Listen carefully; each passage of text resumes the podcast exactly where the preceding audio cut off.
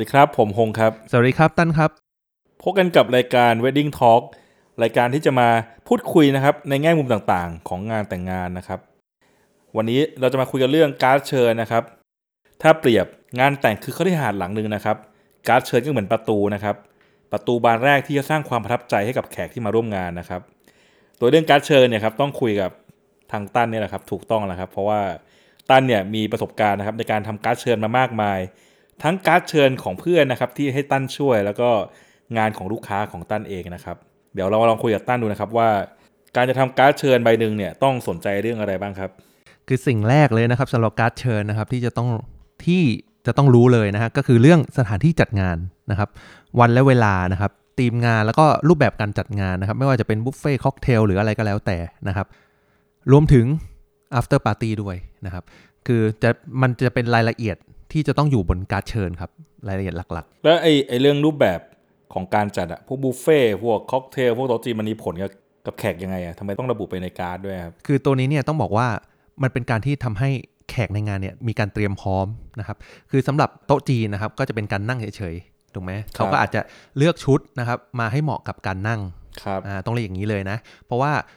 ถ้าลองสังเกตเลย ถ้าเป็นงานค็อกเทลที่ยืนสวยๆเนี่ยชุดเขาอาจจะสวยมากแต่นั่งไม่ได้นะ ครับอ่าจะเป็นชุดที่แบบยืนแล้วสง่ามากนะครับครับบุฟเฟ่ต์มีผลนะครับคือการเดิน ก็ยังมีผลเรื่องการเดินเหมือนกัน แต่ว่าเขาก็ต้องนั่งสบายด้วย อย่างเงี้ยคือคือสุดท้ายแล้วสำหรับการระบุตัวนี้เนี่ยมันคือการบอกว่าแบบไหนที่เอ่อทำให้แขกเนี่ยมีการเตรียมตัวที่เหมาะสมแล้วกันสำหรับงาน แล้วจำนวนการ์ดนะครับควรจะทำประมาณเท่าไหร่ครับ คือต้องบอกว่าจำนวนการ์ดนะครับ ส่วนตัวผมตามประสบการณ์เลยเนี่ยครับคือสามารถทำได้ตามจำนวนแขก ที่คุณคาดการณ์ว่าจะมาแล้วกันนะคครัรับบไม่จำเป็นต้องเผื่อขนาดนั้นนะครับ เพราะมันเป็นการสิ้นเปลืองงบประมาณด้วยทำไมผมถึงบอกว่าทำแค่ตามจำนวนแขกก็พอนะครับ เพราะว่าแขกเนี่ยบางทีเนี่ยเราส่งการ์ดเชิญไปหนึ่งใบ เราอะคำนวณไว้แล้วว่าการ์ดเชิญใบเนี้ยคือมาสี่ท่าน แขกมาสี่ท่าน พ่อแม่ลูกๆนะครับ ก็คือจริง ๆ แล้วเรามีสเปรอยู่แล้วอีก3ใบเรียบร้อยครับอ่าเราเลยบอกว่าจริง ๆ แล้วคุณทำเท่านี้ก็พอ มันก็เหมือนการเผื่อไปในตัวแล้วด้วมัยนเป็นการเผื่อไปในตัวแล้วครับ หรือถ้าจริงๆ ถ้าคุณกะไม่ได้จริง ๆ นะ ผมก็แนะนำว่าเผื่อก็ได้ครับ ถ้าจะเผื่อสัก 10%ก็พอ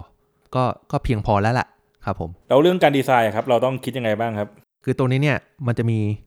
วิธีการในการทำการ์ดเชิญเนี่ยผมตีว่าสัก 3 รูปแบบแล้วกันนะครับ อันที่ 1 เลยเนี่ยคือเป็นการ์ดสำเร็จรูป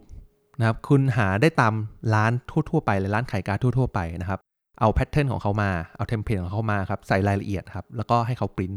นั่นคือสำเร็จรูปครับง่าย แต่ว่ามันก็จะซ้ำกับคนอื่นๆนะครับ แบบที่2เนี่ยคือการจ้างออกแบบแน่นอนครับในร้านเนี่ยในร้านขายการ์ดนะครับ หรือการร้านที่ออกแบบการ์ดนะครับ ก็จะมีบริการพวกเนี้ยอยู่แล้วนะครับ ซึ่งข้อดีของมันเนี่ยคือคุณจะได้สวยตามที่คุณต้องการแน่ๆแหละ เพราะว่าความยากของมันจริงๆอะจริงต้องบอกแบบที่3นะมันคือการออกแบบเอง ความยากอยู่ที่การออกแบบโลโก้ คือถ้าคุณจ้างออกแบบเนี่ย คุณจะได้โลโก้ที่เป็นยูนิคของคุณด้วย เพราะว่าตัวเนี้ยเป็นตัวยากแหละนะครับ จริง ๆ โลโก้ก็สำคัญนะ เพราะว่าแต่หลายคนเนาะเขาก็โลโก้ไปทำอย่างอื่นด้วย หลังจากจบงานเนี่ยบางทีก็เป็นโลโก้เป็นลายน้ำประจำของตัวเองเลย หรือบางคนเนี่ยก็ไปทำเป็นเหล็กดัดประตูบ้าน หรือตราประจำตระกูลเลยทีเดียวนะครับ โลโก้เนี่ยใช่ก็คือจริง ๆ คือสามารถใช้ได้ต่อเนื่องแหละใช่นะครับใช่ก็คือออกแบบไว้เผื่ออนาคตครัต้องเรียกอย่างนี้ครับขนาดการ์ดนี่ปกติเขาทำไซส์ประมาณเท่าไหร่กันนะครับ คือมาตรฐานทั่วๆไปนะสำหรับการ์ดแบบเรียบนะครับ ก็จะมีตั้งแต่4คูณ6 5คูณ7หรือ6คูณ8นิ้วนะครับ คือโดยส่วนใหญ่ที่ผมเห็นปัจจุบันนะ ไม่เล็กไม่ใหญ่เกินไป ก็ประมาณ5คูณ7นิ้วกำลังดี ซึ่งอันนี้คือแบบการ์ดแบบเรียบนะแต่มันก็จะมีแบบอื่นๆด้วยแล้วแต่ว่าคุณชอบหรือไม่ชอบนะ คือจะมีแบบพับแบบไดคัตนะครับเป็นลวดลาย คือผมเคยได้รับการ์ดเชิญที่ผมเรียกว่าอลังการที่สุดแล้วกันเท่าที่ผมเคยได้รับมาเลยนะครับ เป็นเหมือนแฟ้มประกาศนียบัตรอ่า คือขั้นนั้นเลยนะครับ ผมเอาตรงๆนะ ผมก็แอบไปถามเขามาเหมือนกันนะครับ ว่าถามจริงเถอะ งบเท่าไหร่เหรอ การ์ดใบเนี้ยครับสามร้อยครับ การ์ดหนึ่งใบสามร้อยครับ ผมจำได้เลยว่าตอนผมไปในงานนั้นน่ะ แขกพันห้าร้อยคนครับ โอ้โห ผมไม่อยากจะคิดเลยครับ งบประมาณนะครับ แต่ว่าเป็นความพอใจของคู่บ่าวสาว แล้วเขาก็สามารถรับกับตรงนี้ได้ ก็โอเคครับ ขนาดการ์ดเนี่ยถ้าส่วนตัวผมเนาะผมก็ ถ้าในฐานะคนที่ได้รับนะ ผมก็ชอบการ์ดที่มันไม่ใหญ่เกินไปฮะเพราะว่าพอมันใหญ่ไปมันพกยากครับ คือมันมันใส่สูตรไม่ลงอะ่ะ พอมันใส่สูตรไม่ลงก็ต้องถือครับ พอถือแล้วไปวางมันก็หาย หรือไม่อีกอย่างหนึ่งก็คือ ไม่พกลงจากรถเลยครับ หรือไม่พกมาจากบ้านเลย ก็เดินตัวเปล่าครับ ไปขอซองหน้างานใส่เอาผมก็เป็นคนหนึ่งนะที่ชอบไปขอซองหน้างานแล้วก็ใส่นะครับ เพราะว่าผมเป็นคนเก็บ นะครับชอบเก็บเก็บซอง เก็บการ์ดเชิญ เก็บของชำร่วยนะครับเพราะว่าผมรู้สึกว่ามันเป็นความทรงจำดีๆของคนคนนั้นน่ะ ผมอยากเก็บมันไว้นะครับครับเพราะงั้นโหทำให้สวยครับ ผมอยากเก็บมากเลยครับ จริงๆต้องบอกว่าลูกเล่นของการ์ดเชิญเนี่ยนะมันมีอีกหลายอย่างเหมือนกัน มันมีกระดาษนะ เรื่องตัวกระดาษก็มีนะครับ ไม่ว่าจะเป็นกระดาษอาร์ตนะครับ กระดาษปอน กระดาษพิเศษนะครับ ตัวนี้เนี่ยถ้าต้องเลือกจริงๆนะครับช่วยไปสัมผัสกับตัวเองเลยดีกว่า ว่าคุณนะชอบเนื้อกระดาษแบบไหนนะ รวมถึงความหนาของกระดาษด้วยนะครับ คือกระดาษบางไปเนี่ยเขาจะนึกว่าใบปลิวนะครับ ผมบอกก่อนนะฮะ เพราะฉะนั้นอย่าไปเลือกบางเกินไปนะครับ ก็ถ้าให้ผมเลือกนะ ผมก็อาจจะเลือกสัก 250 กรัม 300 กรัม อย่างเงี้ยก็โอเคละกำลังดีครับ ซึ่งทั้งหมดเนี้ยมันคือขึ้นอยู่กับความชอบอย่างเดียวเลย ใช่เรียกว่าความชอบนะกับงบประมาณละกันเอางบประมาณด้วยอ่ายิ่งใส่รายละเอียดเยอะ ยิ่งงบประมาณเยอะนะนะคครับ จริงๆ สิ่งที่มันมีผลต่องบประมาณนะครับ ต่อค่าใช้จ่ายตัวเนี้ยมันก็จะมีเรื่องการใช้สีสันบนการ์ดด้วยนะครับ คือตัวฟอนต์เนี่ยปกติถ้าปริ้นธรรมดาเนี่ยมันก็จะเรียบๆเนาะแต่ว่ามันก็จะมีลูกเล่นคือฟอนต์สีฟอยล์นะครับสะท้อนแสงอย่างเงี้ยมีการปั๊มนูนนะครับเพิ่มลูกเล่นให้กับตัวการ์ดอย่างเงี้ยแต่ว่าก็ตามมาด้วยแหละค่าใช้จ่ายแน่นอนนะครับ ซึ่งค่าใช้จ่ายก็เป็นสิ่งที่ต้องคำนวณให้ดีเนาะเพราะว่าเอาจริง ๆ งานแต่งงานงานหนึ่งเนี่ย ไอ้ค่าใช้จ่ายเรื่องการ์ดเชิญเนี่ยมันเป็นค่าใช้จ่ายอย่างแรกๆนะที่มักจะต้องจ่ายกัน ซึ่งบางทีด้วยความที่เป็นค่าใช้จ่ายแรกๆเนี่ย อาจจะจ่ายเยอะเต็มที่ทุ่มทุ่มเต็มที่ ซึ่งลืมไปว่าไองานอื่นๆเนี่ยข้างหลังเนี่ยมันมีรายจ่ายอีกเยอะแยะมากมาย อาจจะจ้างการ์ดไปละสามร้อยแล้วที่เหลือไม่มีตังค์ไปจ้างอย่างอื่นแล้ว อันนี้ก็อยู่ที่การบริหารแล้วครับ จุดอ่านี้ต้องต้องบริหารให้ดีแต่ว่าบางบางคู่เขาก็ไม่ได้คำนวณเรื่องนี้จริงๆอะใช่ก็อยากให้ระวังกันไว้ แต่พูดถึงข้อควรระวังนะ ผมอยากให้ระวังอีกสักนิดนึงนะครับ ก็คือเรื่องขนาดของตัวอักษรในการ์ด ต้องบอกว่าการ์ดเชิญเนี่ย คนที่ได้รับเนี่ยจะเป็นผู้ใหญ่ ไม่ว่าจะเป็นญาติ เป็นเพื่อนคุณพ่อเพื่อนคุณแม่เนี่ย ขนาดตัวอักษรมีผลกับพวกเขามากนะครับ คืออาจจะต้องใหญ่ขึ้นมานิดนึง เพราะว่า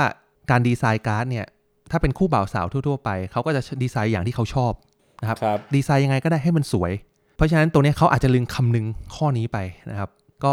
อยากให้สนใจเรื่องนี้ด้วยนะครับ แต่ว่าถ้าคุณรับมันได้จริง ๆ นะ ก็ไม่เป็นไรนะครับ เพราะว่าคุณอาจจะตามมาด้วยคำบ่นเล็กๆจากผู้ใหญ่บ้างนะครับแล้วก็นอกเหนือจากตัวขนาดของตัวอักษรเนี่ยก็จะมีเรื่องของสีตัวอักษรที่ใช้ด้วยนะครับ สีตัวอักษรที่ใช้เนี่ยบางคนก็ใช้กลืนกับการ์ดเกินไปนะครับทำให้อ่านไม่ออกจริง ๆ หรืออ่านไม่รู้เรื่องจริง ๆ นะครับ ก็ต้องระวัง การเลือกใช้ฟอนต์มีผลเหมือนกันครับ ครับใช่คือบางงานฟอนต์สวยครับ แต่อ่านไม่ออกคืออ่านยากมาก แม้กระทั่งเป็นพวกเราเองก็ยังอ่านยาก ใช่ใช่บางทีมันเป็นแบบ คือบางทีมันเป็นพวกตัวอักษรไทยที่แบบมันตวัดเยอะมากเลยอะ่ะมันก็ดูยากเหมือนกันพวกนั้น บางทีเอียงด้วยยิ่งยากเข้าไปใหญ่ครับผม ทีนี้ถ้าสมมติเนี่ยเรามีงานมั่นด้วยเนี่ย เราจะทำการ์ดยังไงอะคือมันจะต้องรวมไปในใบเดียว หรือว่าคุณจะแยกใบ คุณจะแยกซองรวมซองมันจัดการยังไงได้บ้างฮะ คือถ้าผมแนะนำตามประสบการณ์เลยนะครับ คุณทำการ์ดแยกเถอะ แยกกันเลยนะครับ แยกซองเลยก็ดีนะครับ เพราะว่าแขกที่จะมาในงานมั่นเนี่ย ส่วนใหญ่แล้วน้อยกว่างานแต่งแน่นอนนะครับ เราก็จะเลือกเลือกแขกละกันเลือกแขกที่มาในงานนะครับ ก็คือแยกซองกันครับดีที่สุดดีที่สุดแน่นอนนะครับครับแล้วรายละเอียดบนการ์ดเนี่ยเราควรจะใส่อะไรเข้าไปบ้างฮะสำหรับรายละเอียดบนการ์ดนะครับ ก็จะมีตั้งแต่โลโก้ ชื่อคุณพ่อชื่อคุณแม่ ชื่อบ่าวสาว ชื่อโรงแรม ห้องชั้น เวลานะครับทีมงานหรือ dress code นะครับ แล้วก็รูปแบบการจัดงานไม่ว่าจะเป็นบุฟเฟ่ค็อกเทลหรือว่าโต๊ะจีน ถ้ามีงาน after party ให้ใส่ after party ด้วย แล้วก็เรื่อง hashtag สำหรับเรื่อง hashtag เนี่ยผมขอเสริมเพิ่มนิดนึงนะฮะ คือสำหรับงานแต่งเนี่ยคนเราเนี่ยก็อาจจะคิดไปว่า เฮ้ยอยากเป็น hashtag เกี่ยวกับ wedding สมมุตินะครับก็จะเป็น hashtag pt wedding สมมุตินะ ตัวใน hashtag ตัวนี้เนี่ย คุณอาจจะใช้ได้แค่ในงานแต่งนะ ถ้าคุณดีไซน์ออกมาลักษณะนี้นะครับ ผมแนะนำว่าอยากให้คิดว่า hashtag ตัวนี้สามารถเอาไปใช้ได้ในในอนาคตหรือในชีวิตคุณทั้งชีวิตเลยก็ได้ ไม่ว่าจะเป็น pt memories pt over time อะไรก็ได้ ลักษณะเนี้ยคุณสามารถใช้ได้ตลอดนะครับจริงครับ เพราะพวกเดี๋ยวนี้พวกโซเชียลมันก็ติดแฮชแท็กกันตลอดเนะทั้งอินสตาแกรมทั้งอะไรหลาย ๆ อย่างทวิตเตอร์ทุกอย่างติดแฮชแท็กกันหมดเลย คือได้แฮชแท็กดีๆมันใช้ได้ทั้งชีวิตจริงๆอะเนี่ยเดี๋ยวผมขอเสริมอีกสักนิดนึงนะครับ คือมันจะมีการระบุระยะเวลาหรือระบุ sequence ลงไปในการ์ดได้นะครับ ในฐานะคนที่ทำ after party เป็นหลักเนาะคือการแจ้ง after party บนการ์ดเชิญเนี่ยมันก็มีข้อดีของมันนะครับ เพราะว่าหนึ่งนะครับคือถ้าแขกเนี่ยที่มางานเขารู้ว่ามี after party บางทีเนี่ยเขาจะจองห้องในโรงแรมเลยครับ เพราะว่าจะได้เมาได้เต็มที่สนุกได้เต็มที่ใช่ไหมฮะ ไม่ต้องไปเสี่ยงขับรถเมาแล้วก็โดนจับอีกใช่ไหมครับ แล้วก็ยังมีเรื่องการแต่งตัวใช่ไหมฮะเขาได้เตรียมเสื้อผ้ามาเปลี่ยน เตรียมรองเท้าผ้าใบนะครับเพราะว่าถ้าเป็นส้นสูงเนี่ยก็คงไม่สามารถเต้นได้ในงานแต่ง หลาย ๆ คู่เนี่ยพอเป็น after party เนี่ยก็พอใส่ส้นสูงก็ถอดรองเท้าครับ ไปซ่อนไว้ตามเก้าอี้ฮะพอถึงเวลาจบงานครับหายเมาครับ หารองเท้าไม่เจอครับ ผมเก็บงานเนี่ยเก็บรองเท้าส่งส่งล็อบบี้โรงแรมประจำก็ แจ้งไว้ครับเขาจะจัดการตัวเองถูกอย่างบางทีนะครับ ช่วงแบบช่วงเลิกงามยามดีฮะก็มีงานซ้อนหลายงาน บางคนเนี่ยเขาจะได้รู้ว่าอ๋อโอเค เดี๋ยวไปงานพิธีการงานนี้ก่อนนะ เดี๋ยวจะได้มาจบที่ after party อีกงานหนึ่งนะฮะเขาจะได้รู้นะครับไม่งั้นถ้าเราไม่แจ้งเนี่ยบางทีเขาก็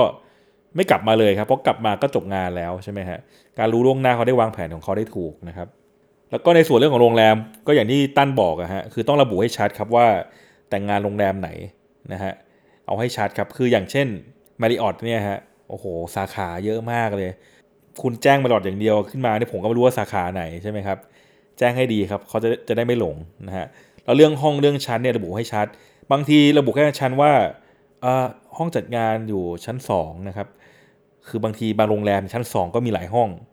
คุณก็แจ้งให้ชัด หรือบางทีเนี่ยอย่างบางที่นะครับห้อง grand ballroom เนี่ยมันแบ่ง partition ได้หลายตอนนะครับบางทีแบ่งได้ 1ตอน2ตอน3ตอนขึ้นมาเนี่ยเกิดวันนั้นเนี่ยมีงาน2งงานจัดในห้องเดียวกันด้วยนะครับแต่แค่แบ่ง partition เฉยๆเนี่ยเวลาคุณแจ้งเป็นห้องแกนบอลลูมอย่างเดียวเนี่ยแขกที่มางานก็งงฮะว่า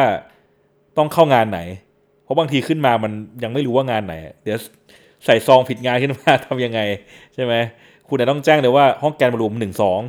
นะฮะหรือว่าห้องแกนบอลลูมห้องสามสี่เอาให้ชัดครับจะได้ไม่หลงครับเพราะว่า โดยเฉพาะแขกผู้ใหญ่เนี่ยหลงครับหลงกันเยอะนะฮะผมบางทีอยู่หน้างงานเขาก็มาถามว่าเป็นงานไหนนะฮะสำหรับวิธีการเรื่องนี้เนี่ยผมแนะนำเพิ่มเติมแล้วกันนะครับ เพื่อกันหลงเนี่ยคือถ้าเรารู้อยู่แล้วแหละว่าเฮ้ยห้องอะห้องการจัดงานแต่งงานเนี่ยมันเป็นห้องติดกันนะครับอยู่ติดกันเลยนะครับอาจแขกอาจจะแยกไม่ออก เราจะต้องเซตทีมงานเนี่ยเพื่อเอาไว้เชิญแขกเข้างานเรานะครับคือเป็นคนที่สอบถามแหละว่ามางานไหนมางานคนนี้หรือเปล่านะครับจะได้เชิญได้ถูกงาน ก็เป็นทางแก้หนึ่งได้ ครับให้โรงงานทำป้ายให้ชัดด้วยครับ แล้วบนซองการ์ดนี่เรามีลูกเล่นหรือต้องทำต้องเขียนยังไงบ้างฮะสำหรับเรื่องซองการ์ดนะครับก็เอาเป็นปกติละกันนะครับ อย่าไปทำให้มันลกมากนักเลยนะครับ ให้อ่านง่ายๆนะครับเรียนเชิญนะครับ ชื่อหรือถ้ามียศใส่ยศนะครับ ชื่อจริงนามสกุลจริงนะครับ แต่ถ้าเป็นเพื่อนๆเนี่ยคุณอาจจะใช้ชื่อเล่นก็ได้นะครับ เป็นคนญาติสนิทอะไรเงี้ยใช้ได้เหมือนกันนะครับ คือบางรายเนี่ยก็อาจจะใช้เขียนเลยก็ได้ แล้วก็ มีเพิ่มเติมสำหรับดีไซน์บนซองการ์ดเชิญนะครับ คือ sealing wax นะครับ หรือว่าเราจะเรียกคุ้นปากกันว่า wax seal ตัวปั๊มปิดผนึกซองครับ ตัวนี้เนี่ยก็เป็นดีไซน์ที่เป็นที่นิยมในปัจจุบันพอสมควรนะครับ แต่ตัวนี้ผมมีข้อเตือนเล็กน้อยนะครับ ก็คือถ้าเป็นการสแตมป์ปิดซอง เวลาแขกเปิดซองขึ้นมาเนี่ยซองการ์ดอาจจะขาดได้อ่าซองการ์ดเชิญอาจจะขาดได้ครับนะครับ ก็ถ้าคุณ รับได้กับจุดนี้นะครับ คุณก็ปิดมันสนิทไปเลยนะครับ แต่ถ้ารับไม่ได้ผมก็มีวิธีให้นะครับ ผมเคยได้รับการเชิญ โดยที่เป็นการสแตมป์แบบนี้แต่เขาจะสแตมป์แค่บนฝาซองจดหมาย ให้เป็นลูกเล่นเฉยๆแต่เขาไม่ได้สแตมป์เพื่อปิดซองผนึกซองอ่าตัวนี้คุณก็จะได้แบบซองสวยๆละซองคุณยังสวยอยู่เหมือนเดิมนะครับ อ่านการ์ดเชิญได้ปกติครับผม เรื่องระยะเวลาการผลิตการ์ดกับ